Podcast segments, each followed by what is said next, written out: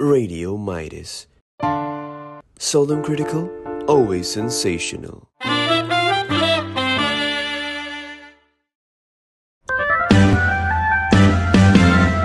Assalamualaikum. Waalaikumsalam.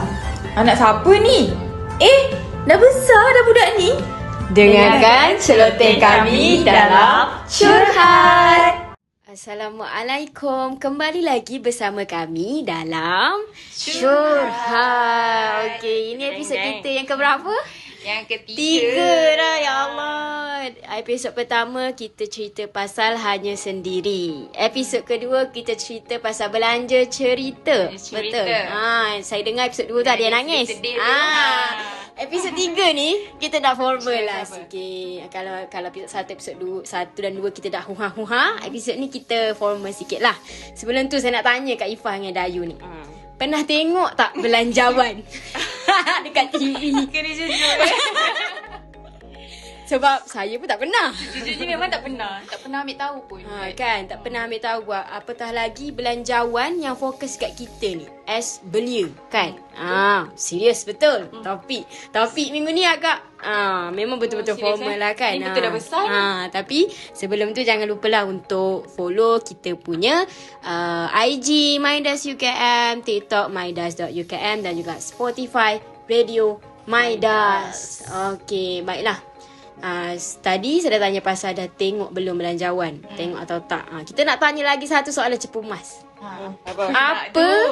Okay, dalam menjelang belanjawan of course lah. Kerajaan ni ada dia fokus-fokus dia kan. Dekat uh, student, dekat belia ke, dekat orang bujang ke apa ke. Jadi sebab hari ni kita nak fokus kepada belia. Hmm. Korang tahu tak antara insentif ataupun antara antara input yang kerajaan ni fokus dekat kita belia. Ha. Belia eh. Ha. Semana tu Dayu? Baru ni dapat Imadani kan. Tapi bukan untuk belia. Bukan untuk kita. Itu bukan untuk belia. Kita dah pernah dapat e-belia. Okey. Uh, yang I tahulah Mhm. untuk belanjawan 2024 ni uh, tapi tak tahu lah, macam tadi saya cakap tak pernah ambil tahu. Mhm. Tapi tak tahu lah kenapa sekarang ni I dah ambil tahu pula untuk belanjawan 2024.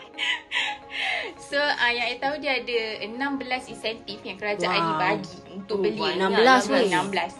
Dan uh, antara yang uh, macam tarik perhatian lah Mhm. satu adalah uh, kerajaan akan bagi yuran uh, yuran uh, maksudnya yuran pendaftaran bagi uh, student yang masuk ke universiti ni universiti awam lah khususnya akan dihadkan untuk uh, tidak melebihi 100 1500 ringgit.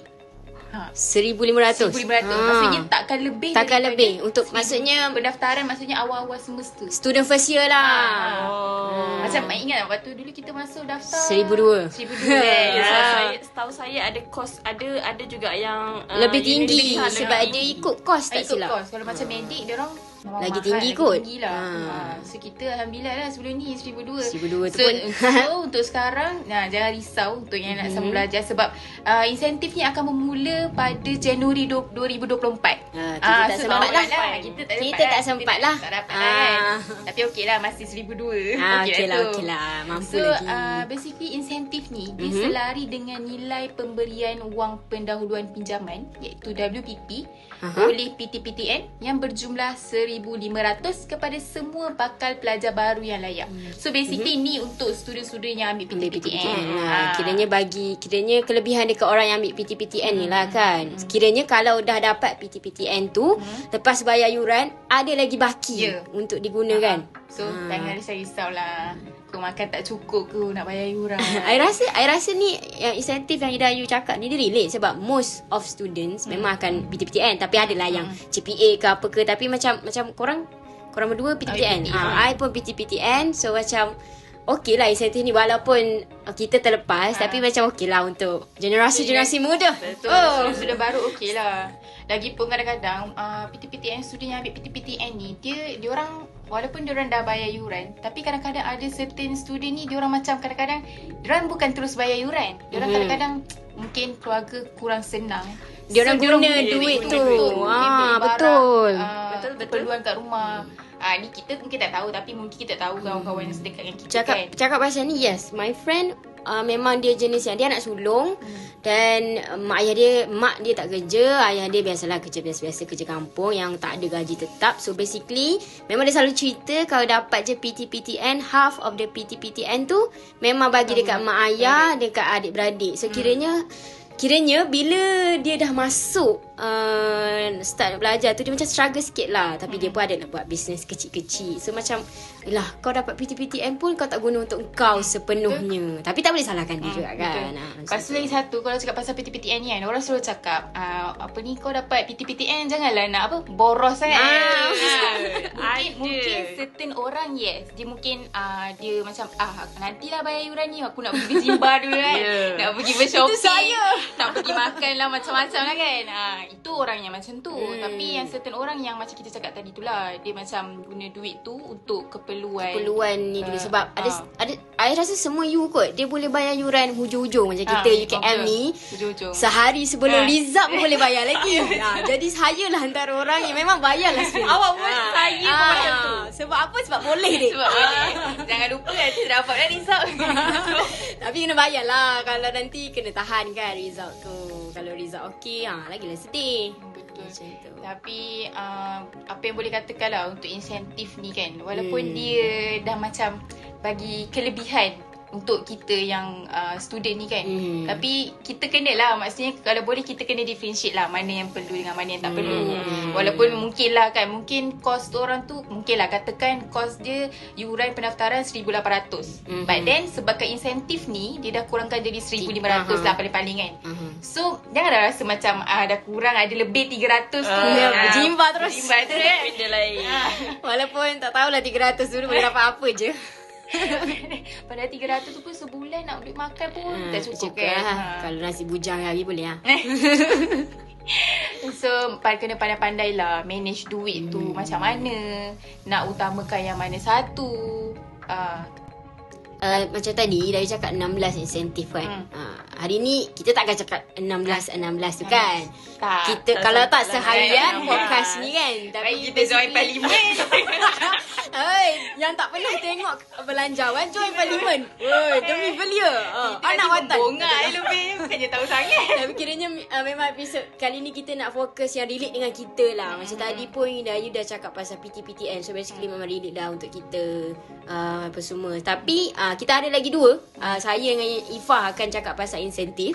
Tapi kita nak rehat dulu lah kan. Uh, rasanya macam sebabkan uh, hari ni terlalu serius. So kita tak boleh sekali one go. Ah, kita nak bagi masa untuk masuk. pendengar uh, kita uh, hadam. Okey, belanjawan ni macam ni. Okey, murah, jurat murah. Okey. Tak apa, kita bagi korang chill dulu. Kita orang bagi, tinggalkan korang dulu dengan lagu Rewrite the Stars. You know I want you. It's not a secret I try to hide. You know you want me. So don't keep saying our hands are. You claim it's not in the cards and fate is pulling you miles away and out of reach from me. But you're here in my heart, so who can stop me if I decide It's you're my destiny? What if we rewrite the stars? Say you were made to be mine. Nothing could keep us apart. You'd be the one I was meant to find. It's up to you, and it's up to me. No one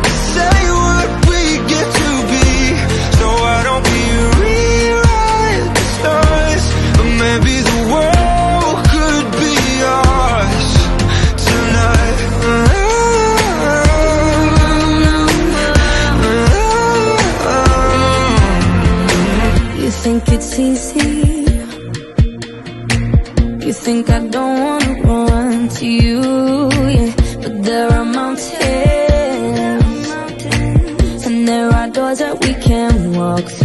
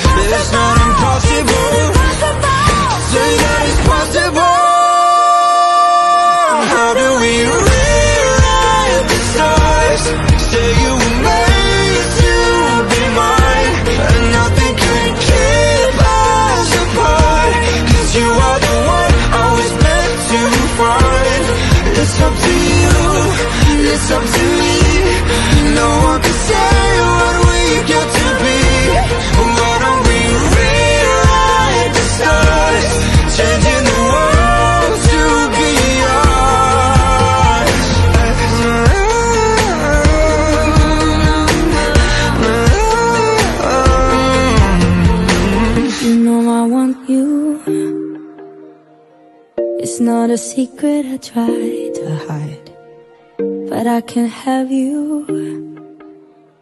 We're bound to break and my hands are tied.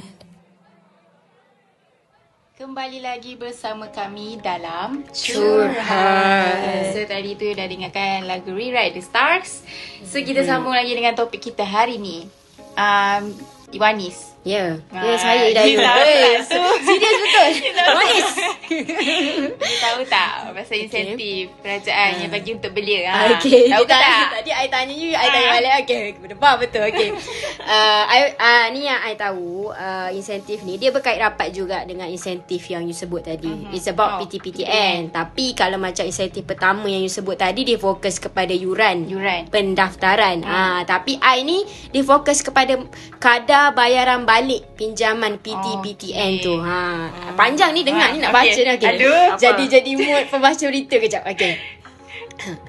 Kerajaan bersetuju untuk memberikan diskaun bayaran balik pinjaman PTPTN bermula dari 14 Oktober tahun 2023 sehingga 31 Mac 2024 dengan kadar yang berikut. Ha, panjang Ah, panjang. Okey, ada tiga kadar. Pertama, diskaun 10% atas baki hutang untuk penyelesaian penuh pinjaman.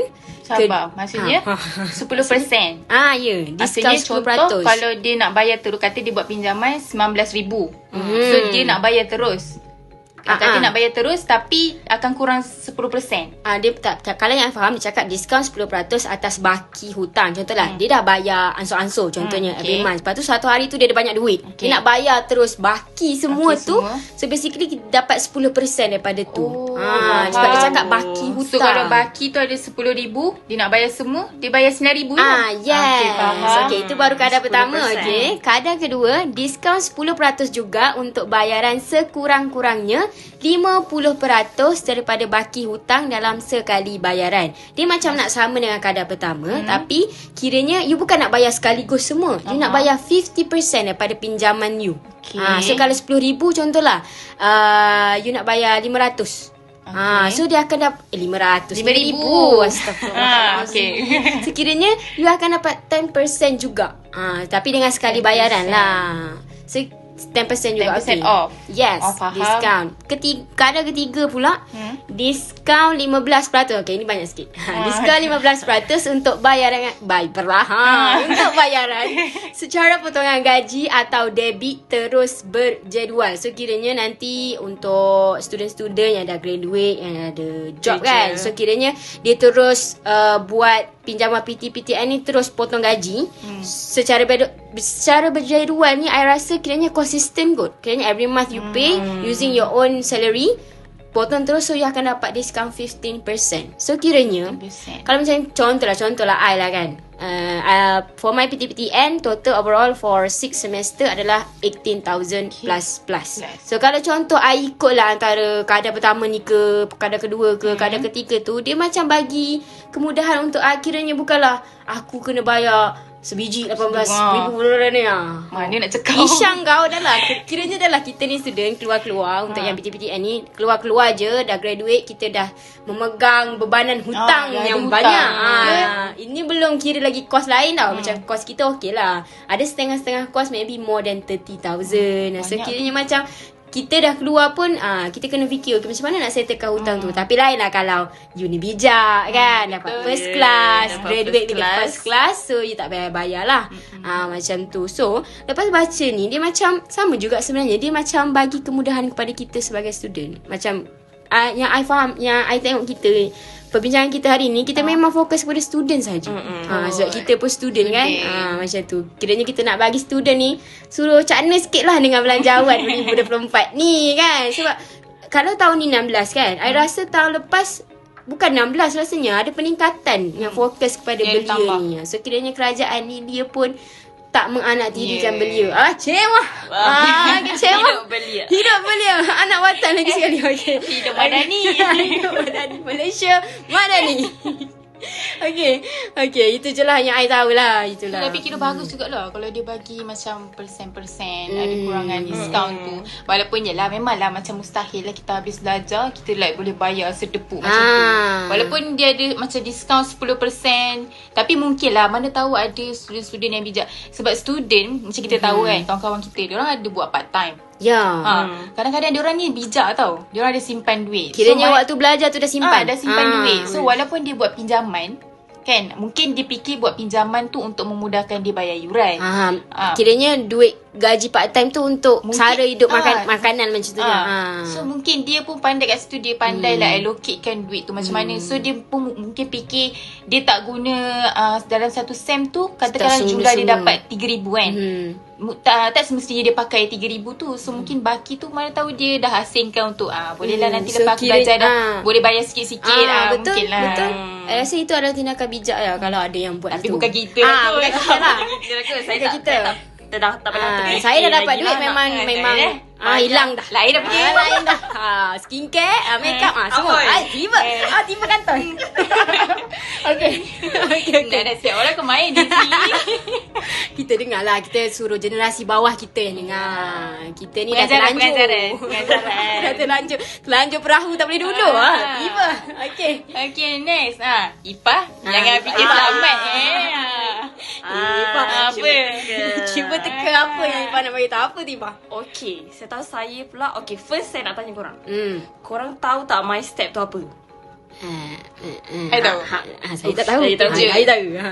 Kerja. Asal kerja Uh, okay. Okay, Awak, ah, saya tak tahu. Saya memang tak tahu. Awak tak tahu. Okay, my step tu ialah Malaysian Short Term Employment Program. Mhm. Dia stand off macam uh, apa tu? Peluang pekerjaan jangka pendek. Contract lah Ha, kontrak. Ya, Okay. betul. Kontrak. Secara kontrak di sektor awam. Aha. Macam ikutlah mana-mana agensi kerajaan ke. Mhm. Okey, program ni dia dikhususkan uh, buat warga negara Malaysia yang berumur 18 tahun ke atas Aha. daripada pelbagai latar belakang akademik. Oh. Uh, so kerajaan bersetuju agar semua latihan My Step disediakan tawaran mengikuti program peningkatan kemahiran di bawah platform My Future Jobs. Mm-hmm. So, kat sini dia dia dipadankan pekerjaan kiranya Kiranya, ha, kiranya. Kiranya contohlah kan kita Kita uh, apa tu pelajar komunikasi media Ah, Okay. betul. Okey, kita nak cari kerja Ah. Ha. dekat My Future Jobs tu. Ha. Okay, so kita carilah uh, apa komunikasi contoh kita Ah, cari. okay. anda. So dia dah keluar siap-siap kerja yang sesuai untuk kita. Tapi secara kontrak lah. Ya, secara Ah. kontrak. So kiranya boleh lah yang mana nak lompat-lompat kerja tu Untuk cantikkan resume Kan biasa kan orang cakap uh, kerja lain apa tu ambil bidang tu lain tapi kerja lain. ha. So dengan My Future Jobs ni Mhm. korang boleh kiranya kerja dengan apa yang korang belajar sama.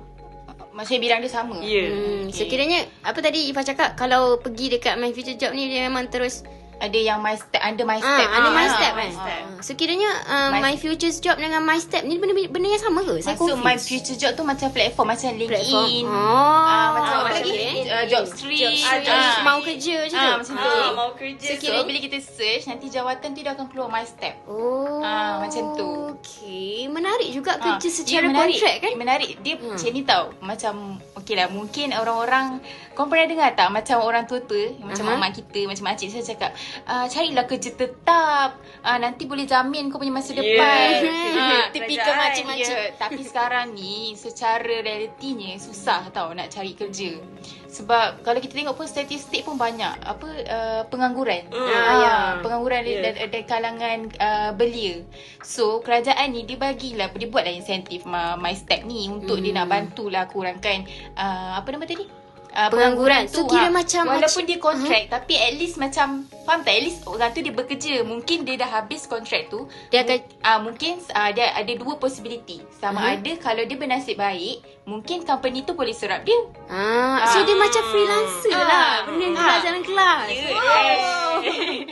ha, lagi satu if let's say lah dia habis kat situ je kontrak tu kan Aha. so mungkin dia boleh try untuk uh, kerja lain tapi uh. uh, under my step pun boleh ataupun kerja lain dia boleh Tapi at least dia dah ada experience tau. Maksudnya walaupun kontrak tapi macam Ah. okey lah. Lagi Ah, bagus you kontrak, you Ah. banyak kerja. Ya. Macam lah kemahiran yang lain Ah, tapi under scope yang sama. Ya. Benda tu macam akan impress you punya company yang you Ya. akan lama untuk pekerjaan lah sebab kan. nanti resume you banyak lah nanti Ah, pengalaman kan, kan. macam, dekat ini sini. gaji tinggi. Ya. Gaji tinggi. Mana tahu mana tahu li, uh, li, uh, okay lah tiga kali you kerja my step kan ada my step mungkin kali keempat tu tiba-tiba you dapat kerja tetap Ya. ha. so memang tak mustahil lah kalau you dapat gaji yang tinggi time tu So untuk untuk kawan-kawan kita kan yang sekarang tengah menunggu, sekarang proses intern dulu kan. Nah, bolehlah nanti bolehlah kot apply dekat Mindstep uh, future job eh. Ha, entah. My, my step program my step Program Mindstep. Melalui my Nampak future tak? job Nampak tak tak ambil tahu. Sekarang dah ambil tahu. Dah dah ambil ambil tahu. tahu. Okey. Nampak lah dah besar kan Nak kena ambil tahu pasal ni Okay, kita tadi dah cakap pasal tiga Hmm. insentif. Tiga. Ha, anta- kiranya itu antara 16 insentif yang fokus kepada belia. Okay, Ya. Kita dah pupa-pupa-pupa cakap pasal insentif ni. Ha, ujung-ujung ni kita nak bagi nasihat dia sikit. Nasihat. nasihat untuk para pendengar dan juga diri kita lah sebagai seorang belia. Ha, okay. Pertama, nasihat yang paling penting. Kena cakna. kena cakna. Ah, nasihat ni makan diri sikit. Ah, kena cakna lah dengan apa usaha-usaha yang di laksanakan oleh kerajaan. Macam kita kan sekarang uh, bawah Malaysia Madani. Hmm. Okay, ada enam aspek dalam Malaysia Madani tu dan saya percaya contoh macam belan- belanjawan ni sendiri pun memang ke arah Malaysia Madani tu lah. Ya. InsyaAllah lah kan. Ha, jadi kita sebagai seorang belia, pemacu negara. Ay, kita kena cakna dan uh, kiranya uh, ambil manfaat lah atas setiap setiap insentif. Insentif yang dia bagi. Ah, Ha. okay. Jangan fikir nak duit je. Kenapa kau dapat? Kenapa aku tak dapat? Tapi kau tak tahu macam pun claim apa. macam claim E Madani. Kenapa tak dapat? Padahal dah dapat E belia macam main ni. Uh, lepas tu nah, apa lagi antara nasihat yang boleh kita bagi? Uh, Kalau So macam saya rasa lah Semua orang macam kena bear in mind Macam uh, insentif yang uh, kerajaan fokuskan untuk belia tu kan. Mhm. uh, Dia basically untuk meningkatkan taraf hidup golongan belia lah Kita-kita Mhm. ni kan Dalam membentuk jati diri Dan kepribadian anak muda. Uh, Dan dalam masa dalam masa yang sama Dia akan mengurangkan beban kewangan pelajar. Macam tadi PTPTN, bayar yuran, bagai-bagai tu kan. Dan dia akan dapat melahirkan lebih banyak bakat masa depan Yang memenuhi keperluan industri. Contohnya macam yang Ifah cakap tadi Yang uh, Mindset. mindset, mindset tu Ah, kan ah. ha. Sekiranya kerajaan ni dia bukan fokus uh, insentif kita waktu belajar je. Hmm, betul. Lepas kita habis belajar pun okey ada lagi insentif yang kerajaan bagi. Hmm, ha. So apa lagi kita nak So cakap? selain daripada kalau kita fikir Ah. duit nak dapat duit Ah, je. tu- So kita kena fikirlah uh, macam dari segi peluang Hmm. ataupun advantage apa yang belia ni boleh dapat. Uh, so jangan fokus semata-mata dengan nak dapat duit je. So selain fikir nak duit kena fikir juga macam mana nak urus duit. Hmm. Ah. Urus duit. Ah, janganlah kita macam tadilah kita kan untuk yang PTPTN tu keluar-keluar dah ada hutang Ah. Fikir macam mana dengan adanya uh, kemudahan yang kerajaan dah bagi ni. Okay, how you gonna solve the hutang. Ah, jangan sampai nanti kena blacklist. Tak pasal-pasal je. Okay. Okay. So rasanya banyakan kita borak. Uh, Ifah ada lagi ke nak tambah? Hmm, Rasanya dah, Ah, dah- dah banyak nasihat. Dah banyak dah. Ah, walaupun tiga insentif daripada 16 insentif tu Hmm. tapi harapnya pendengar kita dapat lah apa orang kata hadam step Yeah. satu tu ha. Ha. Kalau rasa nak tahu lagi apa lagi baki hmm. daripada 16 tu boleh lah. boleh tengok dekat Google Hmm, dekat Ah, berita pun ada Hmm, je. ada. Banyak berita. Depend pada kita je nak cari Ah, ke tak. Dekat tak? TikTok pun ada. Ah, betul. boleh lah baca-baca kan Hmm, okay, so rasanya dah boleh kot ada banyak sangat benda yang kita membebel hari ni. So harap-harap para pendengar dapatlah input tak sikit, tak satu, tak dua, satu pun okey lah kan daripada tiga tu. Dan semoga nasihat yang kita bagi ni bukan untuk orang yang dengar je, untuk Yep, diri kita juga. betul. Okey, Ingat tu, baiklah. Anis. ah, terkena mata hidung. Okey, baiklah. Uh, kita jumpa lagi untuk next episode which is Episode our last kan? last episode. Ah, last episode. Ah, Sekejap ah, je. untuk ini kita tak nak bagilah teaser-teaser ke apa tunggu je. Ya, Ah, tunggulah. tapi yang pa- yang penting tak sedih, tak formal macam episod minggu ni. ah. Ah, Okey. Tapi korang jangan lupa tau follow kita punya uh, IG, account IG Midas UKM, TikTok. TikTok Midas the UKM dan Spotify Radio Midas. Midas. Ah, minggu ni bagilah Kita orang kita orang ah, nak episod 2 kita orang tak dapat. Ah, top ingatkan five. episod 2 tu dah sedih-sedih dah mata dah basah-basah Top- top kan. five, Tak jadilah top 3. Nombor lima pun Minggu ni kasih lah up sikit. Ah. Ah. Dengarlah ramai-ramai Ah, share betul, dekat ah, share. kawan-kawan. Ha. Okey, itu sahaja kot kan. Okey, Ya, baiklah je. jumpa lagi dalam Curhat. Bye. Assalamualaikum. Waalaikumsalam. Anak siapa ni? Eh, dah besar dah budak ni. Dengarkan celoteh kami dalam Curhat. Radio Midas. Seldom critical, always sensational.